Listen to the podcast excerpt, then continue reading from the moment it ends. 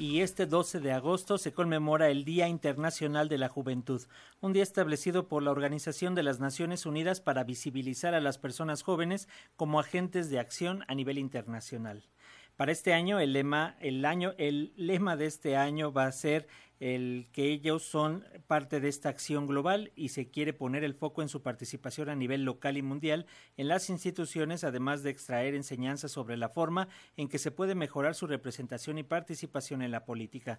Para hablar de este significativo día, se encuentra ya en la línea telefónica y como siempre un gusto saludar al doctor Salvador Guerrero Chiprés, él es presidente del Consejo Ciudadano para la Seguridad y Justicia de la Ciudad de México. Doctor, ¿cómo estás? Bienvenido, muy buen día. ¿Qué tal, Paco? Me da gusto saludarte a ti y a tu audiencia. Muchas gracias, doctor. También es un gusto. Eh, el Consejo elaboró este reporte, jóvenes, cosas extrañas que les pasan. ¿Qué es lo que revela la investigación, doctor? Sobre todo hablando en este marco de, eh, no podemos hablar de pospandemia, pero bueno, a pesar de que siguen todavía altos los casos, las cuestiones de reintegrarse a la vida cotidiana, las y los jóvenes, ¿cómo lo vivieron? Que decir que estamos hablando de una muestra de datos de 73.592 atenciones que hemos realizado, precisamente de jóvenes y no solamente mexicanos de todo el país, sino de 34 países que nos han llamado al Consejo Ciudadano.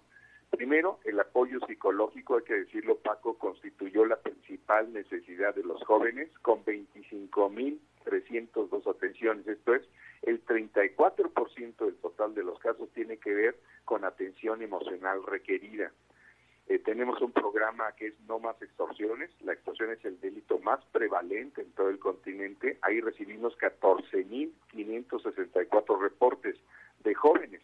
Así que ellos están sujetos, ellos son vulnerables a estos intentos de extorsión que 92% de los casos entran por sus teléfonos inteligentes. En tercer lugar, se ubicó la orientación jurídica con 8.763 casos. Siempre es necesario reconocer que los jóvenes son sujetos de derecho y que tienen acceso a esos derechos y que para ello hay que hacer un trabajo de provisión de guía jurídica, lo que hace también el Consejo Ciudadano. Trámites y servicios es una dimensión importante de los jóvenes cada vez más activos y en relación con su vida eh, pública y su ocupación del espacio público. Y con vida pública me refiero a eh, la usufructuación de sus propios derechos. Ideación suicida es algo muy importante, Paco. 5.256 contenciones de ideación, planeación y tentativas suicidas se realizaron desde el Consejo Ciudadano. Te pongo unos datos por año. En 2019 tuvimos 12.531 reportes de los jóvenes al año siguiente, en el año primero de la pandemia, 21.923, casi estábamos duplicando frente al año de la pandemia, el primero, el no pandemia. En 2021, 46.150, es decir, que el primer año de la pandemia se duplicaron los reportes de los jóvenes, el segundo año de la pandemia se duplicaron otra vez los reportes de los jóvenes. Esto te da una idea de algunos de los temas, de algunas situaciones que están siendo atendidos en el Consejo Ciudadano como una muestra de lo que pasa en el país y yo diría que en el mundo. Las mujeres en 64% de los casos son las mujeres jóvenes quienes más reportan eh, situaciones o indican requerimientos de contención emocional o de guía jurídica. Sí, sin duda, la cuestión de la salud mental, doctor, lo que platicábamos hace unos minutitos, cómo ha afectado ¿no? a, las y los jóvenes, ya no hablemos también de las, de las infancias, eh, sobre todo por esto que significó el encierro y ahora el tratar de reincorporarse a una vida social que perdieron muchas personas desde dos años y medio hasta tres, quienes este, no han conocido ni siquiera sus escuelas. Y este es un trabajo importante que hace el Consejo, las llamadas de contención. Platícanos más acerca de este servicio que brinda el Consejo Ciudadano? el Consejo Ciudadano tiene una línea gratuita, 24 horas al día, todo el año. Funciona, por supuesto, dada la posición que tenemos en el centro del país para el Valle de México, pero funciona para todo el país a través del WhatsApp, del propio teléfono. También hacemos teleconferencia y eventualmente hemos atendido casos en cuatro entidades distintas de la Ciudad de México. Entonces, ahí lo que se ofrece, insisto, es la provisión de primeros auxilios psicológicos y también la guía jurídica, Paco, que muchas veces eh, es, eh, se suscita, se registra en muchas situaciones que enfrentan los jóvenes. Y hay que decir, por ejemplo, que los problemas o ruptura con la pareja sentimental ocupan uno de cada cuatro reportes. De ansiedad o depresión es uno de cada cinco. Eh, violencia familiar es uno de cada diez.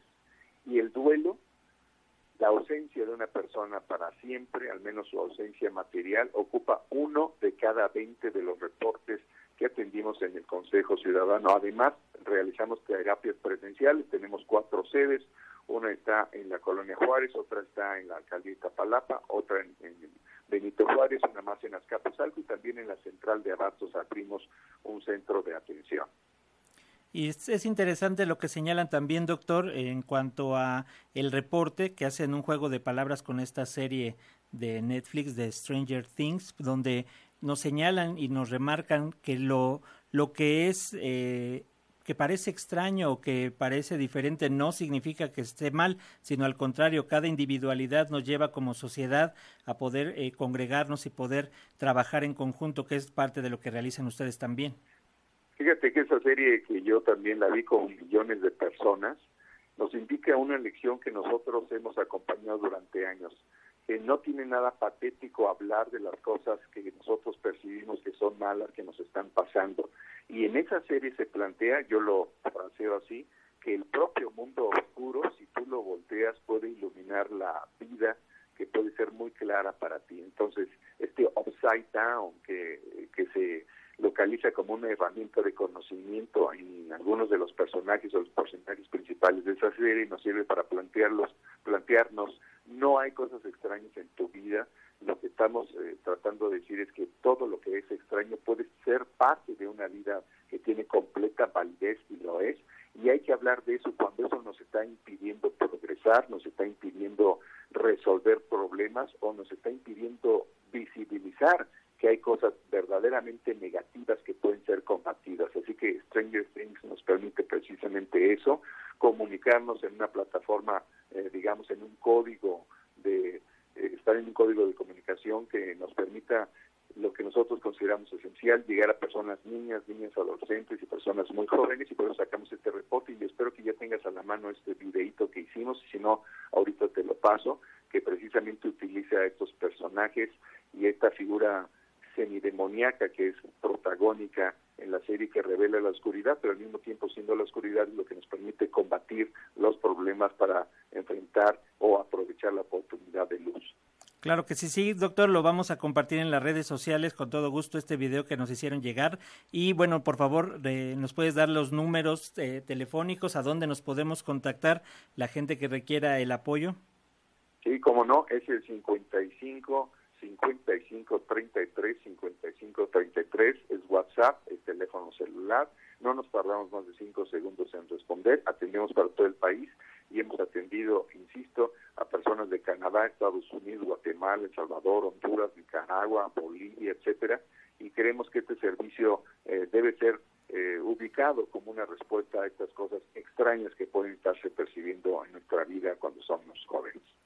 Repetimos 55 55 33 55 33 y todas las redes sociales. Ahí pueden encontrar al Consejo Ciudadano MX en Facebook, en TikTok y en Twitter está como el Consejo MX.